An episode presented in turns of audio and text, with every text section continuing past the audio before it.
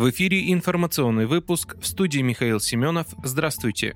Украинские военные намеренно убили попавших в плен российских военнослужащих, заявили в Минобороны. Намеренное и методичное убийство выродками ВСУ прямыми выстрелами в голову более 10 обездвиженных российских военнослужащих никому не удастся представить в качестве трагического исключения на фоне якобы всеобщего соблюдения киевским режимом прав военнопленных, говорится в сообщении. При этом сдавшиеся в плен украинские военные содержатся в соответствии со всеми требованиями Женевской конвенции, подчеркнули в военном ведомстве.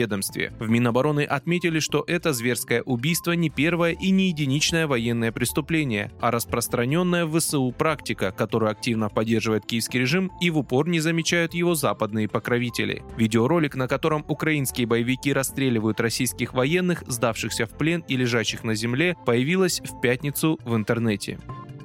Премьер Грузии рассказал, что Киев просил Тбилиси открыть второй фронт. Украинские власти открыто призывали грузинскую оппозицию открыть второй фронт против России, заявил премьер-министр Ираклий Гарибашвили. Это не интерпретация, это не легенда, я цитирую слова, сказанные ими на пресс-конференции, заявил он в парламенте. Он добавил, что если бы оппозиция руководила сегодня Грузией, то страна бы потеряла суверенитет и была бы передана России. Представители грузинских властей неоднократно заявляли, что не собираются собираются присоединяться к санкциям против России, которые были введены Западом из-за военной операции на Украине.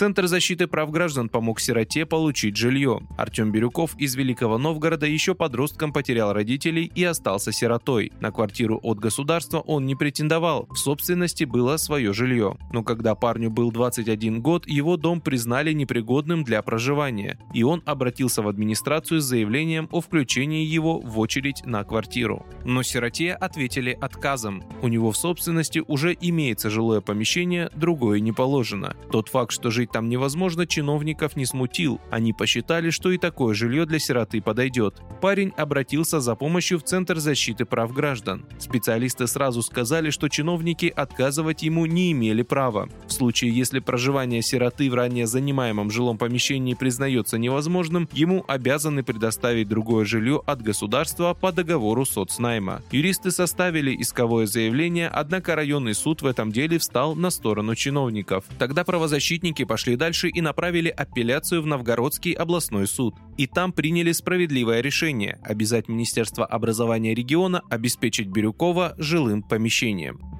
Россияне высказались за проведение новогодних мероприятий на фоне СВО. Большинство россиян, 70%, высказались за праздничное оформление городов при условии, что власти откажутся от приобретения новой иллюминации и украшений. Результаты опроса о проведении новогодних мероприятий на фоне специальной военной операции опубликованы на сайте ВЦИОМ. По мнению 14% опрошенных, отказываться от праздничного оформления не надо, даже если потребуются средства на приобретение новой иллюминации. За полное отказ от украшения городов высказались 12% респондентов. Большинство россиян также поддержали праздничное оформление магазинов, торговых центров и ярмарок.